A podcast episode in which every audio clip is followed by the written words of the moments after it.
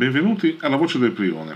In questo terzo episodio, che ho simpaticamente titolato I pomodori del caporale, vi parlerò di immigrazione, in particolare di uno degli, degli equivoci più grossi che secondo me si compiono quando si parla di questo argomento, cioè eh, il famoso slogan i lavori che gli italiani non vogliono più fare. Ma esistono davvero questi lavori che gli italiani non vogliono più fare o piuttosto esistono dei salari a cui gli italiani non li vogliono più fare? Io ovviamente credo che questo secondo sia il caso, perché è ovvio che se nessuno nella vita credo abbia come massima aspirazione quella di raccogliere pomodori sotto il sole, di fronte ad una paga congrua e ragionevole, perché no? Cioè, specialmente in un periodo come questo dove ci sono problemi di disoccupazione, di compressione dell'economia, di, anche di disagio sociale, insomma, specialmente in certe zone del paese. Ma eh, allora perché? Perché dicono questa cosa? Perché si, si parla di, eh, del fatto che gli italiani non vorrebbero più fare alcuni lavori, non si trovano lavoratori? Non si trovano lavoratori perché i salari sono troppo bassi, inutile girarci attorno. È colpa del padrone, quello cattivo, con, con il cilindro da, da capitalista, ma no, no, cioè sì, a volte sì, perché è ovvio che ci sono padroni stronzi, ce ne sono anche tanti di padroni che vogliono sfruttare manodopera, ma certamente neanche soltanto quella, quella non qualificata, anche, anche, laureati, anche persone qualificate. C'è pieno di persone che se ne approfittano in posizioni di potere, ma non è tanto questo il punto. Il punto è che in Italia abbiamo il, il famoso cuneo fiscale, il cuneo fiscale più importante, più grave del mondo, grave nel senso di pesante, per cui per pagare 100 euro una persona, un'azienda, volendolo, volendolo fare legittimamente, volendolo fare secondo le regole, eh, deve mettere in prospettiva di pagare 200 o 300. Eh, questo in un'industria, in un settore dell'economia come l'agricoltura specialmente, eh, dove i margini sono bassissimi, specialmente nella parte bassa della filiera, cioè quella vicino alla produzione, dove praticamente per vari motivi il profitto è concentrato quasi tutto verso la distribuzione, è perfettamente comprensibile che un agricoltore voglia, voglia limitare eh, la sua spesa a quel punto principale che è quella della, della manodopera che gli serve per la raccolta o per altre, o per altre operazioni. Eh, per altre operazioni di basso livello diciamo e, e qui già però ci sarebbe il primo equivoco perché eh, come tutti sapete c'è stata questa sanatoria che si è venduta come sanatoria per i lavoratori agricoli. In realtà praticamente nessun lavoratore agricolo, come era perfettamente prevedibile, ha aderito alla sanatoria. Ma perché? Perché i lavoratori agricoli,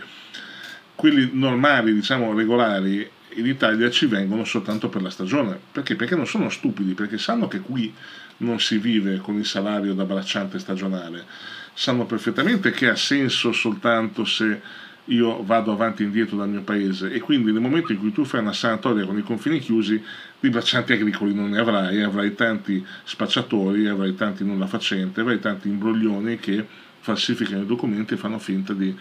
essere qua da chissà quanti anni e partecipano alla sanatoria, quindi avrai in sostanza eh, tradito il senso, cioè la, l'obiettivo del, del della, della, manovra che hai appena compiuto e nello stesso tempo avrei facilitato la vita esattamente al tipo di persona che non, non si vorrebbe che entrasse nel nostro paese. Ma eh, allora, perché, eh, perché lo fanno questi che, eh, questi che vanno a lavorare nei campi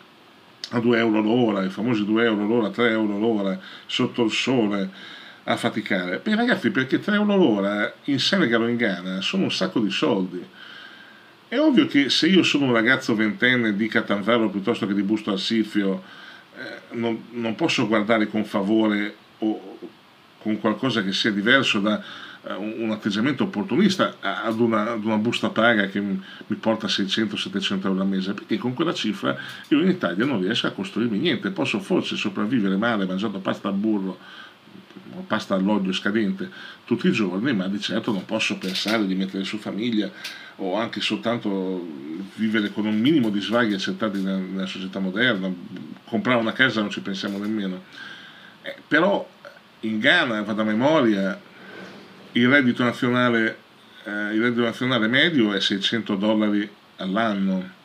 Voi capite bene che se un ragazzo del Ghana, eh, dico Ghana per usare una nazione dove una di quelle da cui sono più presenti,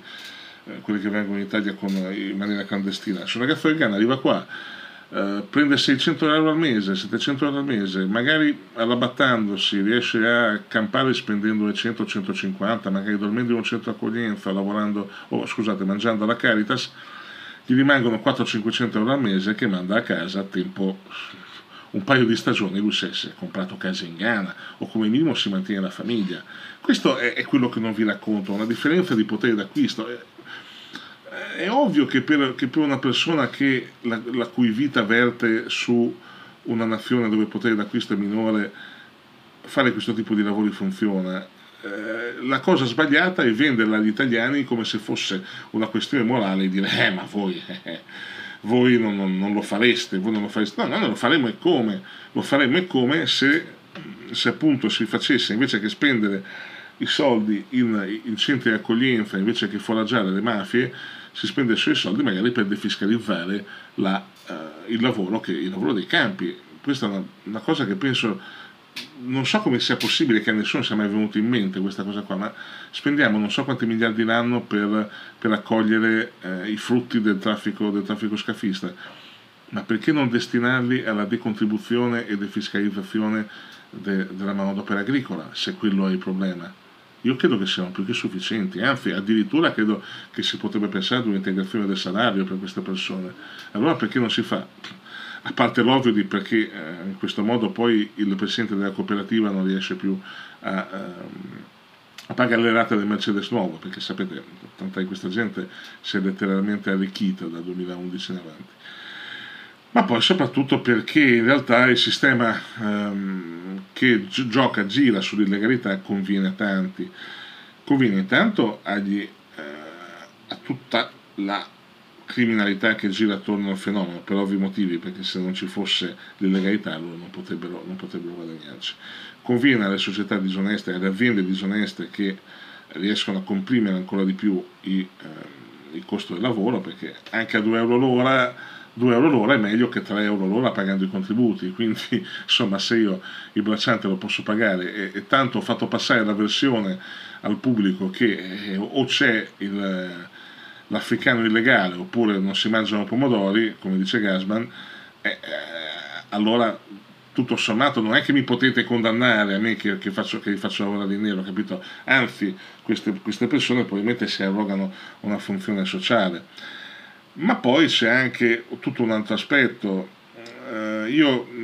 è una delle delle mie vecchie fissazioni, uh, il divide et impera è applicato al mondo del lavoro,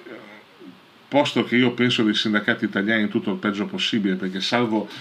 individui che si salvano uh, per la loro onestà, per la loro eh, integrità, ma le organizzazioni in sé sono marce e, e corrotte e totalmente autoreferenziali. Eh, io credo che sia una delle, dei desiderata di queste organizzazioni il porre eh, questa, questa, fascia di, di immigrazione come eh, spauracchio, cioè come guardate quello che vi potrebbe capitare se voi non foste se voi non foste della minoranza da noi tutelata. Una volta bastavano i disoccupati, adesso essere disoccupati è talmente, è talmente comune che forse non basta più quello, servono, servono gli africani nelle baraccopoli. Però questo sicuramente è un, è un, tema. Un altro tema che credo, che credo abbastanza importante è il discorso dei costi, a parte il costo sociale, il costo, eh, il costo indiretto, non, non monetario se vogliamo, di avere un, una quantità importante di persone in giro per le nostre città, eh,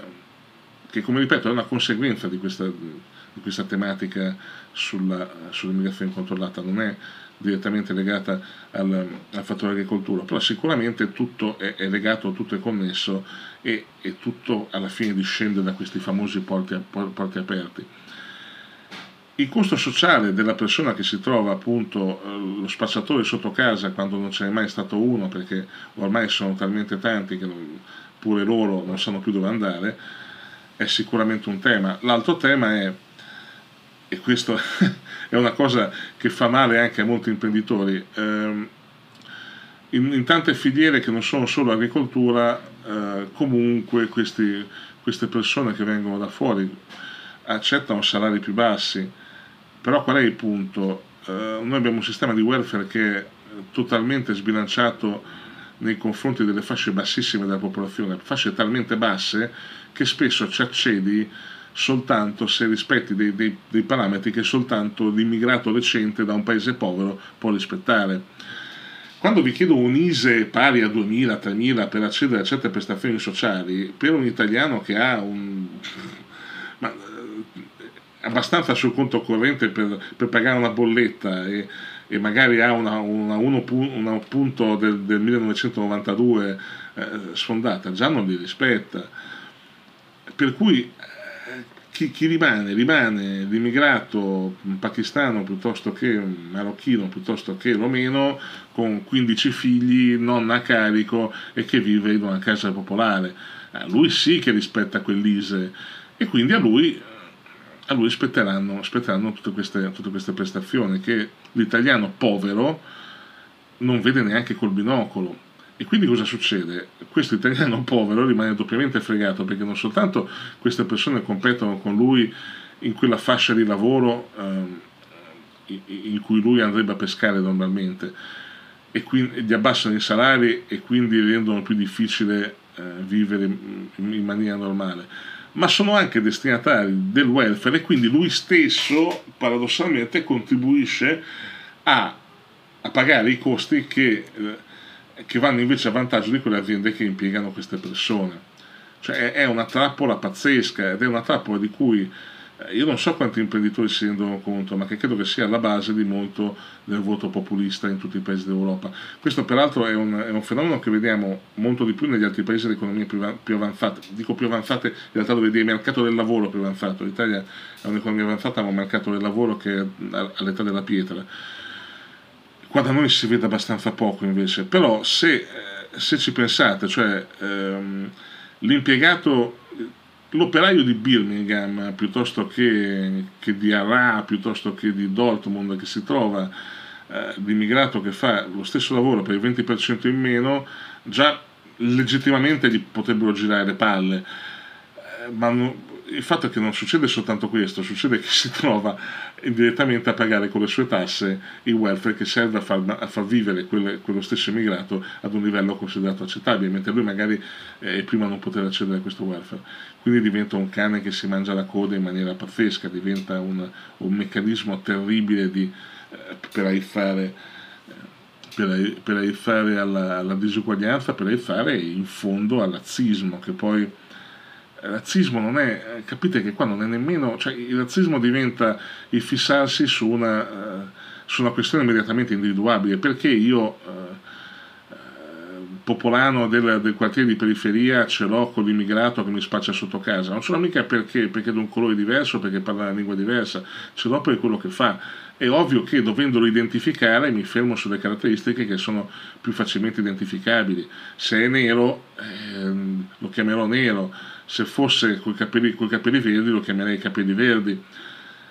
però anche qua viene costruito tutto un sistema di condanna sociale a fianco di quelli che sono concetti che sono poi sostanzialmente rilevanti. In questo sono abbastanza marxista, nel senso che eh, la, la, la, parte economica non è tutto, sicuramente è abbastanza in questi casi. Le persone non, non sono stupide solo perché sono povere, percepiscono quello che succede, percepiscono eh, il fatto che il loro impoverimento viene dalla, ehm, dalla cattiva gestione di questi flussi, dalla, eh, dal fatto che, sono, che altre fasce sociali su questi stessi flussi si arricchiscono e scaricano i costi invece sul resto della società. Questo potrà essere avvertito in maniera inconscia, ma viene avvertito e quando i ben pensanti, quelli che vivono in circonvallazione con eh, l'impiego statale da 10.000 euro al mese, eh, non capiscono i populisti come nel famoso film francese, quello La Crise, eh, quando non capiscono come si possa essere, essere contro queste persone, non lo capiscono perché a loro non tocca o gli conviene. Quindi capite, è tutto un castello di, di moralismo, un castello di, di, di virtue signaling che che, che poi però contribuisce a creare tutta questa, tutta questa conseguenza, tutta questa serie di conseguenze per loro indesiderate che portano poi alla situazione che stiamo vivendo ora. Avrete notato quando vi ho parlato di tutto quello che gira intorno all'immigrazione perché sarebbe diventato veramente troppo vasto il discorso, già penso di avervi annoiato abbastanza. Eh, ne parlerò magari un'altra volta anche perché ho delle esperienze dirette, ho visto direttamente come vengono gestiti i centri per, per, per l'immigrazione, come, che tipo di persone ci girano attorno, che tipo di logiche ed è una cosa che mi disgusta nel profondo. Eh, cose, cose inaccettabili, cose che eh, sono soltanto una, soltanto una, una, triste fonte di profitto sulle spalle di tutti, non soltanto della popolazione che, che paga, non soltanto della popolazione che subisce tensioni sociali, ma anche sulle spalle dei immigrati stessi che poi alla fine vengono trattati come animali da reddito, come, come vacche da mungere nella migliore delle ipotesi. Ora, eh, ora, vi saluto su questo, su questo tema, penso di aver, esaurito quello che avevo da dire. Uh, se avete delle domande magari posso rispondere nella, nella, prossima edizione oppure posso fare un mini episodio uh, interlocutorio prima del prossimo per, per rispondere a eventuali domande. Nel frattempo vi saluto e buon weekend.